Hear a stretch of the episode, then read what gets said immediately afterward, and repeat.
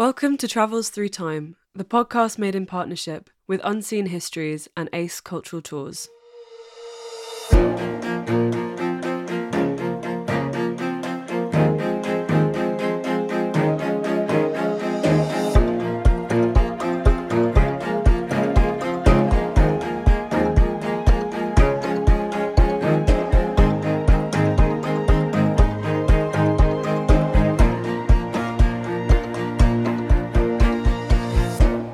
I'm Artemis, and in today's episode, we're exploring London's lifeblood water. We take running water in big cities like London for granted now, but for most of our history, we've not had access to it. When did we first start pumping water up from the Thames? How did people wash themselves before they had bathrooms? And why has water been privatised or nationalised or privatised again at different stages in its history? These are all questions that my guest today, Nick Higham, answers in his new book, the Mercenary River. Stretching from the medieval period to the modern, Nick's book charts the technological and scientific breakthroughs that made London's water what it is today. He dives into the murky politics of this most essential of resources and offers vivid glimpses into how water was used in daily routines. In this episode, we head back to the early 19th century when London was groaning under the strain of its own exponential growth. We meet some of the characters who were helping turbocharge the capital's water supply and those who were polluting it. Before we get stuck into the episode, I just wanted to make a quick announcement about our new sponsor, ACE Cultural Tours. ACE is the oldest and most experienced provider of study tours and cultural travel in the UK, and we're so excited to be partnering with them for the rest of this season. We'll tell you a little more about the fabulous tours they offer later on, but for now, here's my conversation with Nick Higham. So, Nick, thanks so much for joining us this morning on Travels Through Time. It's such a pleasure to have you on to talk about this extraordinary book that you've written. Thank you very much for having me. You've spent most of your career as an arts and media correspondent for the BBC. So, what first inspired you to write this work of economic and social history about London's water? Uh, actually, I spent the second half of my career at the BBC desperately trying not to be an arts and media correspondent. That was what I formerly was for 15 years. But then I decided that there was more to life than arts and media, and I did all sorts of stories. And I have one of those grasshopper minds that gets interested in everything. So when I became intrigued by something that runs or used to run very close to my home in North London, which was it was called the New River, which is not new, not a river, I went down a kind of rabbit hole and found that the New River, which was built as part of London's water supply in 1613, which is why it's not new, and still, astonishingly, uh, delivers about 10% of London's drinking water every day. I found that that led me into all these interesting avenues of, as you say, social history, political history, economic history, technological history, water supply, it turns out, probably a reflection of the fact that water is absolutely essential to everything we do.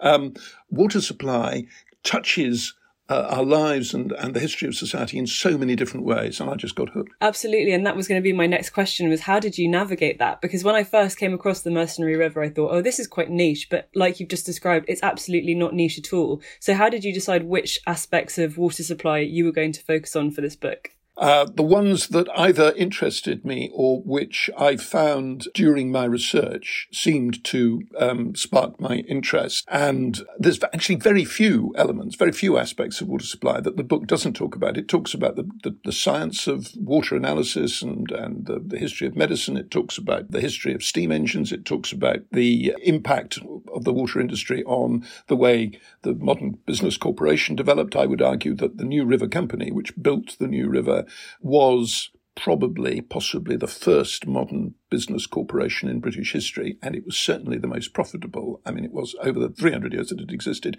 it was staggeringly profitable. Someone in the 1980s worked out that if one of the original shareholders had by some miracle survived until 1904, when it was taken over by the Metropolitan Water Board, he would have enjoyed on his original investment a return of 267% a year. And even if you take account of inflation and everything else, that is just absolutely staggeringly jaw dropping. It's huge.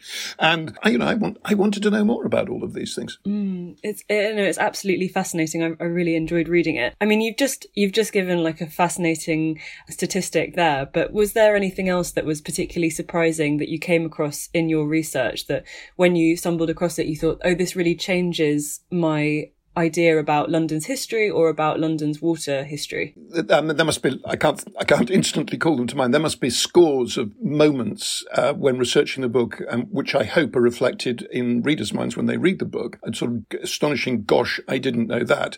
But oh, I had a revelation, for instance, about laundry. I, like most people, I take water in the modern world for granted. It's there. You turn a tap, it comes out, and I take laundry for granted. You know, I wash my clothes. I have a washing machine. Um, most most people have access to a washing machine. What I had never realized was how much hard work laundry was almost always done by women in the pre-modern era. They talked of, you know, their hands bleeding, washing all this clothing, how essential laundry was to keeping everybody clean and sweet smelling. They didn't wash themselves much. We talk about that perhaps a bit later, but they did wash their clothes, which absorbed their sweat and made them fit to be around. And it also used an awful lot of water in a world in which water was in really quite short supply. Um, every drop of water had to be saved, you know, carefully, carefully dealt with because almost nobody had lots and lots of it.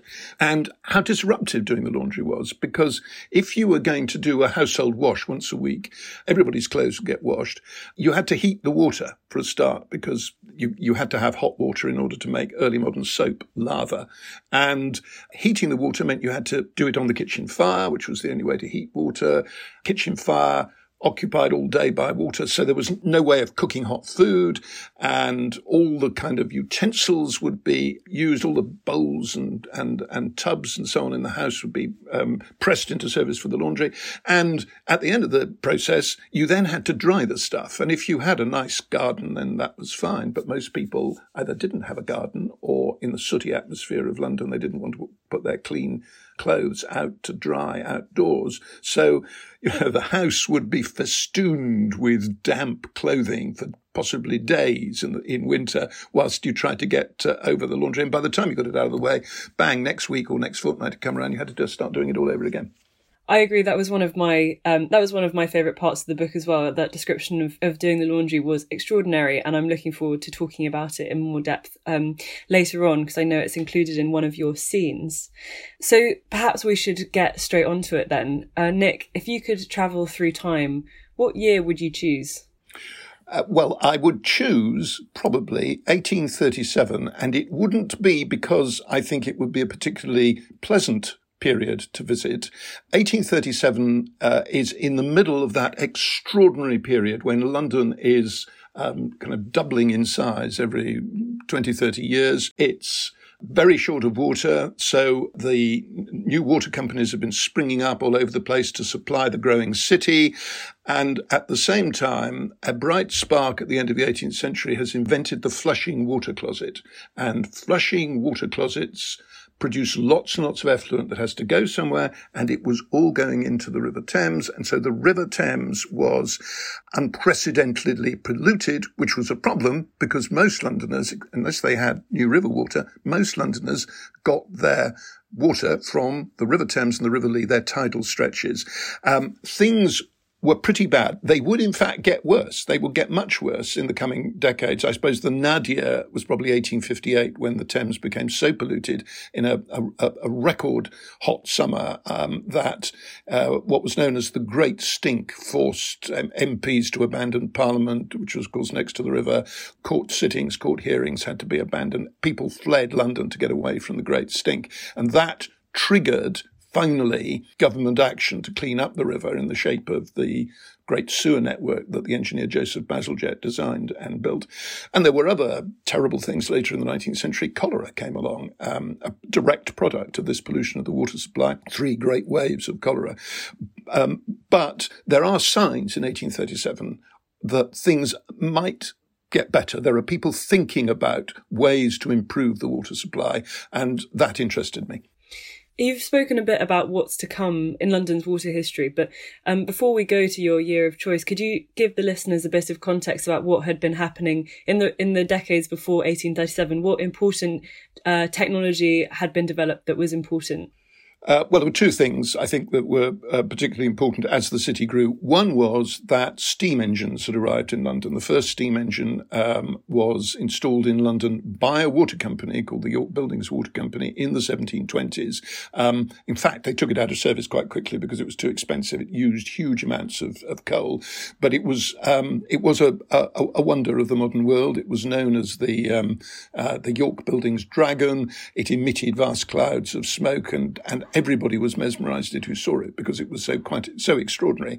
And over the the centuries since, steam engines had first of all been developed, they've been improved, and they've been installed almost everywhere in, in London's water industry. Um, the thing for London water companies is that they got their water out of the Thames or the Lee, with the exception of the New River Company, whose water just flowed down this aqueduct um, by gravity. And if you're going to force river uh, water up out of a river, you've got to pump it, and you can power your pumps with horses, you can power them with water wheels, you can power them with windmills. But what the London water companies had discovered was that uh, steam-driven pumps were the most effective, powerful way. So London had actually become a very important market for, for steam engines, for steam engine manufacturers. And the other thing that had happened was that in, from about 1810 to 1820, lots of new water companies had started up to serve the growing city, competing with one another, competing disastrously. Uh, I mean, they undercut one another on price. They indulged in dirty tricks. Their workmen laying pipes would have fights with rival companies' workmen. They stole customers from one another. It was absolutely shambolic. And it was costing them a huge amount of money. And in 1817, north of the river, they, they came to a secret arrangement dividing the, the capital up between them. Uh, they formed a kind of cartel or oligopoly, uh, which each company took its a, a sole area, so there was no competition. The prices instantly shot up. Customers, consumers were absolutely furious. They felt betrayed and abandoned and you know taken for granted, which they were. Um, but that brought a degree of stability to the London water industry, which enabled the water companies then to focus on new technologies. And one other new technology that I'll mention in 1825, one of the London water companies had experimented with something called a slow sand filter. Everybody knew that the water was from the Thames was rather dirty, and um, a clever man called James Simpson, who was the chief engineer of the Chelsea Waterworks, experimented with the idea of allowing dirty water to trickle down through layers of sand and gravel to, to filter it, to clean it. And this proved to be quite effective. He didn't know it at the time, but he thought it was just mechanically straining the water. But actually, the, the, the way slow sand filter beds work is, is they form a layer, of biological layer on the top, which is rather wonderfully known as a Schmutzdecke, which is a German word that means slime blanket. And they biologically purify the water. And this was an important development. And today, modern London, uniquely among major Western cities, two thirds of our drinking water is still filtered using these slow sand filters. Mm, mm, that's fascinating. Just before we get into your first scene, one more question that I wanted to ask you, which I think provides will provide the listeners with some important context. The growth of London as a city seems to be a really important part of the story at this juncture, that London is just growing exponentially. Why was it expanding so rapidly, first of all? And how did its growth compare to other European cities? Oh, it was the biggest city in Europe by far. It had been in the, the Elizabethan times, it had been one of the sort of top three or four by the early 19th century, was unquestionably the biggest. And that was a uh, product of the wealth of Britain because of the Industrial Revolution, um, the enormous amounts of, of, money that were being generated. It's also a, a reflection of the fact that London was Britain's biggest port and remained so right through into the mid 20th century. Uh, the Thames, all the way up the Thames, was lined with wharves and, and docks and shipping. Uh, there was, you know, ships had to moor all, all the way down the river in the middle of the river to be unloaded by lighters because there simply wasn't the space on the quays um, until they built the enclosed docks. And it was also probably uh, the biggest manufacturing city in in in Britain. Um, you think one thinks of you know Manchester, Leeds, the great cities of the north, Birmingham, as being the places where the Industrial Revolution took hold and made stuff. But actually, London made huge amounts of stuff, uh, both on a large scale and in small workshops. Uh, so it was economically unbelievably vigorous and active, and people flocked to it. People came, just as they come now to live in shanty towns on the outskirts of big cities in the developing world. They came to London to live in the slums, to work because they thought the streets might be paved with gold, and it was better than languishing at home in the country. Mm. Well, thank you so much for providing all of that excellent context. Um, I think it's time for us to set off to our first scene in 1837. So, Nick, would you like to tell us where we are? Yes, we're on the banks of the River Thames in Brentford, near what is now Kew Bridge, uh, where the South Circular Road crosses the uh, River Thames from from uh, the, the green at Kew to going up towards uh, Chiswick. And we're at a building site because one of London's water companies, there were um, at this stage eight or nine of them, private water companies, one called the Grand Junction Waterworks, is building a new intake and a new pumping station there and would have built new filter beds, its first filter beds, but the money ran out. So they didn't get around to building the filter beds until about 15 years later. And the reason they've done this is because they previously got their water from the River Thames uh, in Chelsea at the mouth of what was known as the Ranelagh Sewer, which was actually the River Tyburn, right by the uh, Chelsea Royal Hospital. And the Ranelagh Sewer took huge quantities of deeply unpleasant effluent, uh, which came down into the Thames, and the company's water intake, and it was right by the entrance to the sewer. And in 1827, a campaigning journalist had published a, a pamphlet called the dolphin. And the, a, the, a dolphin is a nautical term for a sort of wooden structure that protects a quay, or in this case, protects the, the water intake. And he really was the first person to highlight the appalling quality, filthy quality of the water that not just the Grand Junction, but most of the London water companies were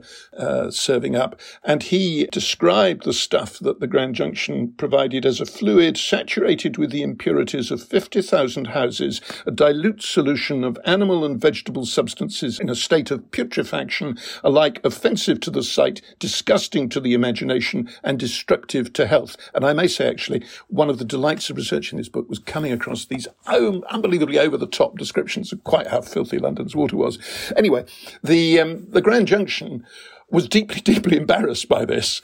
And indeed, all the London water companies were, and uh, the Dolphin provoked a, a, parliamentary inquiry, which didn't really come to any very good conclusions, except to agree that the water in the River Thames was really very unpleasant, very dirty, and not fit for, for human consumption.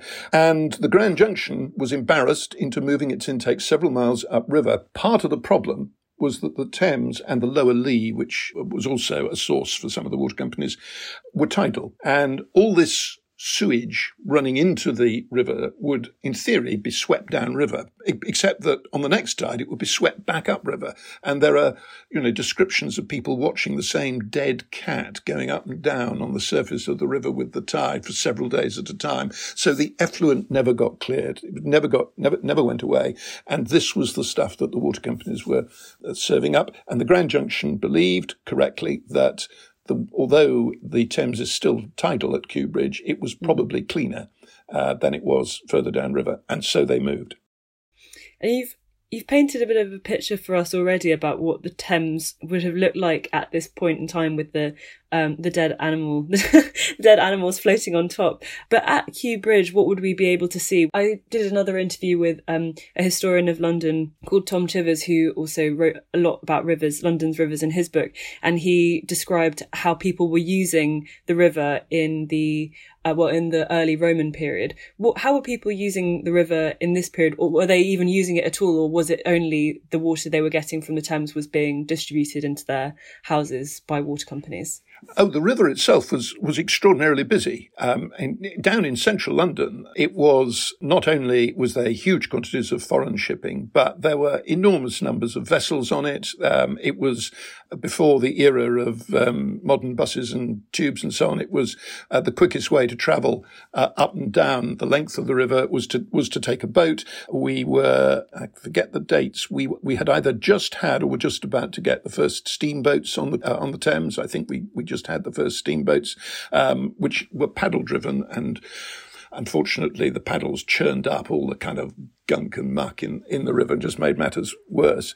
Um, so it was extremely busy. Up at Kew Bridge, it was still pretty rural. And that meant that you didn't have lots of houses and manufacturers and so on discharging their uh, sewage into the river. You did actually, right next door to the Grand Junction Works, you did have a gasworks, and the runoff from gasworks was pretty toxic and was one reason why um, Thames River water was unfit. But it was comparatively cleaner and comparatively quieter, the Thames, less busy up at up at Kew Bridge. So it was a it was it was still tidal. There was still a problem with stuff coming up on the incoming tide, but it was definitely cleaner than uh, uh, it would have been. Um, and and the, the reason it was so dirty was that up until the end of the 18th century, most people in London uh, had a cesspit on their property, and their their closet would em- would empty into that cesspit, which had to be cleaned out periodically by chaps called gong farmers. And since most London houses are terraced houses, you know, this meant spending the whole night while the inhabitants slept. The gong farmers would be ferrying all this stuff through the, the house to their carts, and then the stuff would be taken out to the countryside and used as fertilizer actually on market gardens so that metaphorically, Londoners would be eating their own excrement. Um, and cesspits were, I won't say they were fine, but they worked until the invention of the flushing water closet, which produced so much water that the cesspits were simply overwhelmed. And all this water, instead of going into a cesspit, all this sewage, feces, went into the local sewer, which then discharged into the river. And that's what made the Thames so smelly and so filthy. I mean, that was another bit that I really enjoyed about the book because I, I have to admit, it had literally never crossed my mind to think what people did with their waste before the invention of the flushing loo. So the description you describe so wonderfully in the book, the um the go the is it gong farmers? Yeah, gong farmers. Gong farmers, yeah. and uh, uh, this um kind of middle class intellectual who joined them one evening to observe their work and was so overtaken by the smell, but then said that it it, after 10 minutes, it kind of went away, which was also fascinating. Yes, and they were very jolly and very cheerful and full of Cockney jokes, which may have been um, uh, helped along by the, the, the, the, beer and, and the gin and the bread and cheese that they'd been given. I doubt very much that they um, washed their hands before eating the bread and cheese, but anyway, uh, they were happy. Let's talk a bit about The Dolphin, uh, the pamphlet. In your book, you observe um, some of the kind of similarities between anti slavery literature of the same time, which I found really interesting. To what extent was cleaning, cleaning London's water seen as a moral cause by its advocates? Well, there were two things here. One was that the um, D- dolphin was one of a number of indications of a new kind of consumer consciousness, consumer pressure on private industry, which uh, not previously. There'd been some very faint stirrings of this in the 18th century, but in the early 19th century, um, the notion of the consumer and consumers having an interest and having a voice and being able to lobby and so on, that was a new idea. And the water industry really helped it along, the London water industry, because that was an area where you know everybody had to use the water, so there was a, an obvious mass uh, consumer interest. So that was one thing, and the consumer lobby borrowed quite a lot of the techniques, public meetings, pamphlets, posters, which had been previously developed by the anti-slavery lobby. Um, so that, so that that was one thing, and that consumer movement was powerfully allied to a kind of moral movement which which, which, which was principally concerned with the slums, uh, not only in London, but you know, in other big cities. And slums were seen as not only dirty and disease ridden and, and horrible places, but places of, of vice. And there was this, in the, in the early 19th century mind, or indeed the mid 19th century mind, there was this very distinct connect between dirt and degradation and immoral behavior. And it was thought that if uh, the slums could be cleaned up, then people might live cleaner lives, morally cleaner lives. And cleaning up the water was seen as part of that, in particular, of course, because the water was so filthy and tasted so horrid, most people didn't drink it. And they drank beer instead. And that offended moral campaigners who thought that they were all getting drunk and that if we could improve the water supply, then maybe people would um, would, would, would would no longer get drunk and all the problems of drunkenness would miraculously go away. That does lead me on to the final question that I had um, on this scene, which was about you mentioned the developments in water and filtering water. But for the people who weren't getting filtered water, what would they do with it once it arrived in there? Was it usable, unfiltered water? Uh, well, it had to be usable because they didn't have any alternative. If you if you were a, a, member of the middle classes, you might have a your own private filter in addition to whatever the companies did to clean their water, um, and you might have they look rather like sort of Russian samovars. They often sat on the sideboard in the and you pour water in and it would be filtered through charcoal.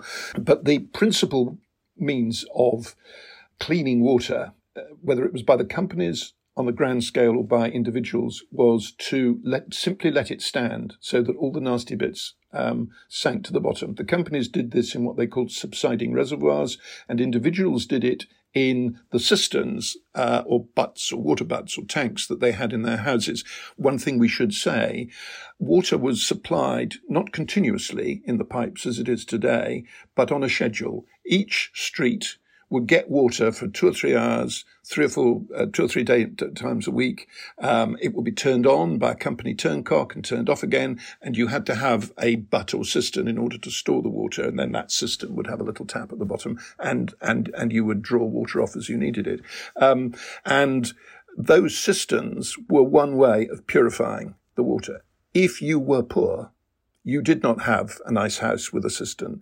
You had either a pump which would be connected to a well, which was very probably polluted. You didn't know this, but it would probably be polluted by nearby cesspits. Um, the well would be provided by the parish, a parish pump. Or your landlord in the slums might install a standpipe or a tap, which would provide water when the local turncock turned the water on. So everybody had to queue up. The, the turncock would work on a regular schedule, so everybody would know that at lunchtime on Tuesday there would be water. So everybody would have to queue up at the standpipe and and and fill their buckets. Or you know, lots of slum properties would share a sort of receptacle, a tank, uh, which were and those were notorious. They were absolutely they were full of rubbish of all kinds, and people would wash their hands in them and wash their chamber pots in them, and it yeah, horrid. Uh, and uh, you really don't want to be a slum dweller in 1830. It's truly, truly grim.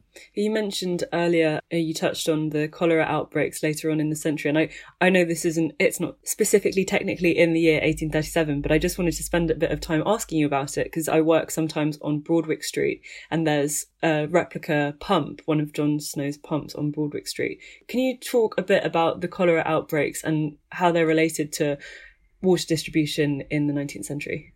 Yeah, well, this is John Snow, who's one of my heroes, um, the man who essentially invented epidemiology, uh, the science of epidemiology. Also, as it happens, uh, pretty much pioneered anaesthetics in, anaesthesis in this in this country. He was a, remar- a remarkable man. Um, Snow was the first person, really, to a surmise and then b demonstrate that cholera was carried in polluted water and that water which had been made dirty by the feces of a cholera sufferer would then be drunk by other people who would acquire this little unpleasant bacterium which would live in their um, uh, digestive system and basically kill them uh, very quickly. And it was apparently a, a horrible way to die. Um, and Snow's kind of legendary intervention was in 1854. There was a cholera outbreak in Soho, Broadwick Street, um, as it is now, Broad Street as it was then known, had a pump and Snow lived nearby and he did some investigations and he worked out that most of the people in Soho who died of cholera lived within a very short distance of this pump. And according to the legend, which is, has been embroidered and is not strictly true, you'll have to you'll have to read the book to understand quite how the legend differs from the reality. Um, he got the local parish authority to take the handle off the pump and the cholera outbreak died away. And from this, he was able to conclude, look, the cholera is in the water. Uh, and he did a second piece of work, a much, much bigger piece of work, uh, south of the river well, there was was the only part of London where two of the private water companies actually com- still competed with one another: uh, the Lambeth Waterworks and the Southwark and Vauxhall Waterworks. So it was the only part of London where you had identical properties side by side getting water from two different companies. And Snow did a lot of very hard work to establish that the death rate from cholera in houses that took the Southwark and Vauxhall water was 10 times the death rate from cholera in houses that took the Lambeth water. So the Southwark and Vauxhall water was poisoning the people. And the reason for that was that the Southwark and Vauxhall took its water from an intake in Battersea, where Battersea Power Station now is, in the very polluted part of the river. The Lambeth Company, by that stage, whose chief engineer was also the this clever fellow James Simpson, who'd invented the first filters, they'd moved their intake all the way up to Thames Ditton in the non tidal part of the Thames, the first company to do that. All the companies were forced to do that by legislation later, but Lambeth was the first to do it and did it unprompted at, at Simpson's suggestion. And their water was cholera free. And the, um, you know, it, it's demonstration of the power of epidemiology, power of statistics to uh, identify disease. Astonishingly, by the time he died a few years later, Snow's uh, insight, which to us seems so blindingly obvious, was still not accepted. People refused to accept that, water, that cholera was waterborne. It wasn't until about 10 years later that the consensus finally shifted. Mm. Well, thank you for explaining that because I do think it's a really important part of this story, even if it's not technically in our chosen year. But going back to 1837, um, Nick, would you like to tell us where we are for our second scene? Yes, we're in Cornwall. And uh, a young man called Thomas Wicksteed, who's not yet 30, uh, is the chief engineer of the East London Waterworks, has been sent down there to buy a steam engine. As I say, steam engines were kind of routine kit by this stage for London water companies. But Wicksteed had heard that down in Cornwall, they had been developing for use in Cornish mines a new kind of steam engine which was much more powerful and much more efficient, up to 10 times more powerful than the uh, machines, many of them made by Boulton and Watt, James Watt and his partner Matthew Boulton in in, uh, uh, in Birmingham, which had been the standard uh, sort of workhorse of the industry, and he went down there uh, in 1835 actually and did some research and came back and said to his directors look, these, these things are brilliant. We, we really ought to get them. And the director said, we, we don't believe it. I'm, I'm sorry, the figures are just too outrageous. It's, it can't possibly be true. And so they didn't do anything until two years later when one of the directors of the East London Waterworks, was a man called Joseph Grout, said he'd heard of a second-hand Cornish engine which was going cheap. Perhaps they should buy that and put these um, performance figures to the test. And so Wicksteed went down, saw this engine, um, and wrote back in triumph to his directors that he'd uh, done the deal, he'd, he bought it, it was going to be refurbished um, by the people who'd manufactured it, a company called um, Harvey's in, in Hayle in North Cornwall, and then they were going to bring it up to London and install it in the East London Waterworks pumping station at Old Ford. And this, in due course, they did. What Wicksteed didn't realise, um, and what I didn't realise actually until uh, looking into this, and lots of other people didn't, was that actually he'd been had. Um, yes, the machine it was, was very efficient, it was a good machine, but Joseph Grout had said they could get it cheap. And Wicksteed ended up paying £7,000 for it, although the original purchasers had paid only 4000 So he was paying nearly twice as much as the original purchasers. Who were the original purchasers? Well, they were something called the East Cornwall Silver Mine, uh, who had been set up to exploit potential silver deposits. And like so many 19th century mining companies had gone rapidly and spectacularly bust. And who was the chairman of the East Cornwall Silver Mine? Well, it was Joseph Grout, who appears not to have admitted this conflict of interest to his fellow directors at the East London, sent Wicksteed off and, uh, you know, rescued £3,000 from the debacle that was the East, uh, East, East Cornwall Waterworks. But uh, these Cornish engines were they were genuinely much more powerful. Um, uh, they'd been developed over about 20, 30 years by a number of uh, Cornish mining engineers, of whom the most Im- uh, important was a man called Richard Trevithick, and they became the standard workhorses in the London water industry. And you can still see some of them in situ, and one of them indeed still works at the London Museum of Water and Steam at Kew Bridge. They steam it from time to time. Where is the London Museum of Water and Steam? Well, it's at that pumping station that the Grand Junction Waterworks was building in 1935. The machines there, installed in the 1830s, 40s, 50s, worked for decades, right through until the 1940s. And um, that was when the place was, as a modern pumping station, was was uh, taken out of service, but was with some, you know, foresight turned into uh, a museum of water and steam. And it, if you're remotely interested in this absolutely fascinating place, I do recommend it. Well, that's great to hear because that was going to be my next question. Could, if you could describe what this second-hand engine looked like, I'm I've been to the um, London Museum of Transport, and I'm imagining this kind of great hulking piece of what I mean, of metal. What would it have been made of? How big was it? How did he transport it back to London? Uh, it was made of cast iron for the most part and brass, and it, it, it it's three or four principal components. There was a cylinder uh, enormous circular thing. The biggest Cornish engine cylinder ever cast was 12 feet across. The the, the, the two that survive at the Kew Bridge uh, Museum, uh, one is 90 inches across and one is 100 inches across. The Kew Bridge 90 inch and the Kew Bridge 100 inch.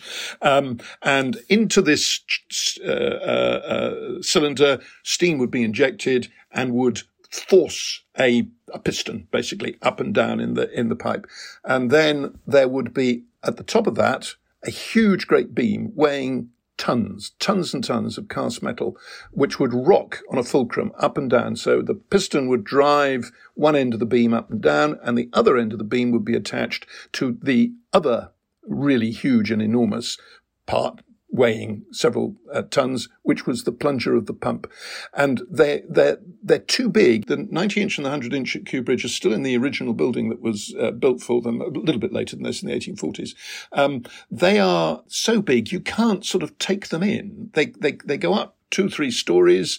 Uh, they're just these great hulking bits of metal. Uh, but when you see them working, they're beautiful. They're wonderfully elegant. Uh, they they seem to work without effort uh, with with a certain sort of mechanical grace. I think part of that is because they no longer pump water, and when they were actually uh, pumping water, there would have been quite a lot of uh, movement and shaking and and vibration. But these days, they, they have a sort of almost balletic appeal to them uh, when they're when they're working.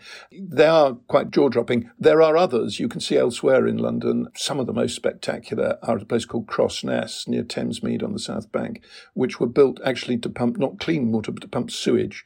So all of South London sewage was originally pumped through the pumping station at Crossness, and there they, there are four absolutely vast engines. And again, one of them has been restored and works from time to time, and they're working on a second. And uh, they have periodic open days, and I do I do recommend these machines. They're wonderful. I'll, I'll endeavour to include a photo, or perhaps a video of one of them working for our website for anyone who can't get down to London to see them for themselves. You mentioned the kind this the the way that Thomas uh, Wicksteed had been swindled slightly in the in the purchasing of this uh, this steam engine and shady business dealings is quite a recurrent theme in this book. Um, two questions. First of all, um, how difficult was it to research that aspect of the book? And second of all, what can the story of um, London's water tell us about a kind of broader picture of the development of market capitalism in Britain? Uh, well, that's a big question. Um, the uh, the research is is straightforward in one sense. I used two archives, one at this museum at Kew Bridge, which has uh, a number of um, 19th uh, century publications, including an almost complete run of a wonderful journal called the Journal of Gaslighting, Water Supply and Sanitary Reform, which looks intimidatingly boring and dense at first sight but is in fact full of fascinating information about the, the water companies and also obviously gas companies. Um, the other archive is at the London Metropolitan Archives in Clerkenwell. And when all these private water companies were taken over in 1904 by the Metropolitan Water Board, all their corporate records went to the Metropolitan Water Board, which in turn was privatised, became Thames Water, and Thames Water sent these records to the LMA, the London Metropolitan Archives. And the, the archive there is absolutely enormous. I have merely scratched, scratched the surface of it. If someone is setting out now uh, to, you know, as a PhD researcher and wants a career, a lifelong career, just working their way through the, the water company records at the London Metropolitan Archives, uh, will produce end, you know, endless uh, monographs and, and potential for books and so on. Uh, so it was it was straightforward in the sense that the, the, the, stuff is easy to access until COVID came along, of course, and closed all the archives and, and, and libraries. But uh, it's intimidatingly large, the, the, the, the archives. Um, they were crooked. A lot of these businessmen. There's nothing specific here about the London water industry, but certainly in the early part of the 19th century, the Regency period, most businessmen seem to have been bent. I mean, the Thomas Wicksteed worked for the East London Waterworks. When it first started out, its first chairman was a crook.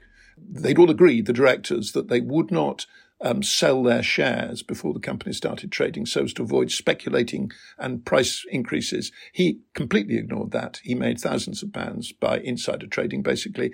And then uh, a few years later, it transpired that uh, as one of the justices of the peace, one of the magistrates for Middlesex, he had embezzled eighteen thousand pounds of public money and fled to the, the uh, fled to the continent and was never heard of again. But he's not untypical of the kinds of people in the early stages of 19th century capitalism who got involved in um, all sorts of businesses, not just the water business, almost any kind of business. And throughout the 19th century, um, it's quite clear that there are people involved in the water industry whose standards of business, by comparison with modern standards of business, the conflicts of interest they have, the insider dealing, and so on, uh, they simply don't come up to snuff. And I won't attempt to explain it now, but one chapter of the book is devoted to a accounting irregularities, you might call it, um, or you might call it potential fraud, uh, conducted by two of the water companies and their chief engineer in the very in the 1870s, which nearly brought those two companies to bankruptcy. But was kind of typical of the business methods of the of the era. So I don't believe that the water companies are exceptional, but they do illustrate many of the problems of, of uh, Victorian capitalism. There's nothing that quite brings the past to life like travelling to see where a momentous event took place, where an art movement sprang to life, a battle raged, or the first notes of a symphony sounded. If you're culturally curious, and looking for a holiday with a difference, take a look at Ace Cultural Tours, who sponsored this episode of Travels Through Time. They've been taking tour groups globetrotting for over 60 years, and their tours cover a range of interests and destinations with plenty on offer in the UK as well as further afield. All Ace tour groups are hosted by subject experts who are often able to provide exclusive access visits to private art collections, houses, and gardens. Whether you want to feel the wind in your hair on the Roman frontier at Hadrian's Wall, follow in the footsteps of Picasso and Matisse around the Côte d'Azur, or contemplate hundreds of years of worship at Japan's oldest surviving temple, ACE are sure to have something for you. Find out more via their website at www.aceculturaltours.co.uk or speak to their friendly team on 01223 841 055. That's 01223 841 055. Thank you for answering what was a slightly yeah broad question. We've gone through we've gone we've been in West London and we've been in Cornwall and we've touched a bit on East London as well. Where are we for our third and final scene in 1837? Where are we standing? What could you describe in fact the place? Uh, it's a very large house, and uh, it's still there. Uh, it still exists today, although it has um, changed its appearance somewhat. We're in Buckingham Palace, um, which uh, in those days did not have that um, enormous kind of overbearing front wing, which looks out onto the Mall. Um, it had a rather nice courtyard, and the stone was yellower and mellower. Anyway, Buckingham Palace, newly crowned Queen Victoria, has moved into Buckingham Palace. I have no idea how many rooms Buckingham Palace has, but in 1837, none of them was a bathroom. They were, in, and this was not untypical of the way even affluent people in the 1830s lived, the idea of a plumbed in bath was uh, a, a, very novel one. The, the, architect John Soane, who was, you know, was kind of ahead of the curve, he had a bath installed in his house in the 1820s in Lincoln's Inn Fields, but he was very unusual. So Queen Victoria, if she were to have what she would have called a bath would probably have had it in her dressing room in front of the fire, and it would either have been a hip bath or something called a moon bath, um, where you, you stood upright in this sort of shallow basin and poured water on yourself and then soaked yourself and then poured more water on to rinse yourself off. Because the bath, the sort of immersion in a bath, was something that was considered actively actually dangerous. Medical advice for a long time in the, in the 19th century was that baths were really quite dangerous things, particularly hot baths, and should be taken only under medical supervision. And you have the a, a period of, I suppose, about 40, 50 years between the beginning of the 19th century and the, the, the 1850s, when gradually the those who could afford it became conscious of the fact that they might be cleaner and sweeter people and nicer to be around if they took regular baths, not daily baths or showers as we might, because there wasn't enough water for that. But, you know, if, if they washed themselves regularly and gradually baths appeared in, in affluent houses in dedicated bathrooms, but, but not really until the sort of 1850s, 1860s. And most, if, if you had a plumbed in bath, it would be kind of reverse engineered into a, into a dressing room or something. And there are some lovely descriptions of taking a bath by a woman called Dorothy Hartley, who wrote, was writing in the mid 20th century, but was remembering her uh, early years, and she talks about the, you know having hot water brought up by the the, the maid and uh, standing in front of the fire and sluicing herself down. She she describes herself rather sweetly uh, as standing in one of these moon baths like a pink lighthouse, and I like to think of Queen Victoria standing in a moon bath at Buckingham Palace like a, a pink lighthouse, slightly dumpy lighthouse, but nonetheless. Gra- gradually, the fear of baths, and it was there was considerable caution about uh, about baths dissipated, um, though they were still somewhat exotic things, and and people people could make jokes about it. The wonderful um, Diary of a Nobody by George and Weedon Grossmith, which Mr. Pooter the, the small clerk who moves into his new house with his family and has uh, aspirations to get into the sort of upper middle class. Mr. Pooter installs a bath, and the, the uh, he repaints it. Uh, he he thinks that the enamel has got chipped, so he repaints it red and then fills it with very hot water, gets in, and suddenly finds he himself has gone red, um, and thinks he's a bit like you know, French revolutionary Marat stabbed on his bath by Charlotte Corday and he's bleeding. Um, uh, so they were, they were, it was possible to make humour and, and, and remark out of baths. You can overstate how dirty people were before the era of baths though, because they did wash their underclothes. Their linen underclothes absorbed the uh, sweat and dirt. And that's why it was so important to do the laundry and do it frequently because it's what kept people tolerably clean. But it was, as we've established, extremely hard work and very, very tiring um, uh, and very arduous and largely done by maidservants. In the book, um, you mentioned the work of the historian Ruth Goodman, um, who investigated this question of whether people in the past smelt bad all the time. Could you tell listeners a bit about what she found? Because I, I found this so interesting. Yes, she sort of recreates the way people lived in former, former times. And she did this actually in connection with the recreation of uh, Tudor London. Uh, and she found, she made one television program, one television series in which she changed her, her hose, her stockings and her linen undershift once a week and it was washed. And she said she didn't smell at all. And even the camera crew didn't notice that uh, she smelled. There was another one where she was uh, pretending to be on a kind of Tudor farm where she only changed, I think it was every six months, she wore the same hose for, for six months. But she said uh, there was um, only the very slightest smell and anyway, it was masked by the odour of wood smoke because um, in London, people cooked and heated their homes with coal fires, which were dreadful, smutty, smelly, uh, dirty things. But out in the country, you could get firewood. And so people heated their homes and cooked their food with firewood. And fire, you know, firewood has quite a pleasant smell, so that probably masked the the um, the stink of body odor. I love these kind of sensory insights into the past. You know, uh, something about imagining how how the past would have smelt. I think really brings you to it in a way that yeah, other senses don't as much. Yeah, and and by God, London must have smelled. I mean, apart from the apart from the, the river and the cesspits and the you know people's bodies, uh, there was also um, uh, the animals, uh, animal dung, horses, uh, the transport of the era. They produce a lot of dung. Cattle being driven to market at Smithfield Market. All of that stuff had to be cleaned up and shifted. And um, remember too that some of the, the cleaning agents that people used were themselves pretty smelly. Uh, people used to keep urine because uh, stored urine turns into ammonia, which is quite an effective bleach. So they pass their clothes through um, containers of stored urine to, to, to make them white. The principal way of making soap uh, up until the mid 19th century was to combine a product called lye, which is you get it by passing water through wood ash, and it's it's an astringent. And you mix that with tallow, and tallow is derived by boiling down the carcasses of animals, and is notoriously smelly.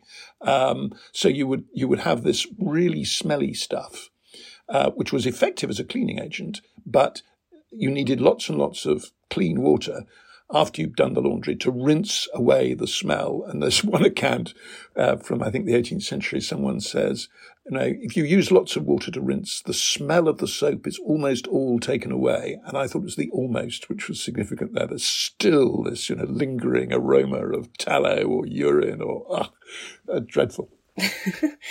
well, we're nearly, um, it's no time to head back to the much better smelling present.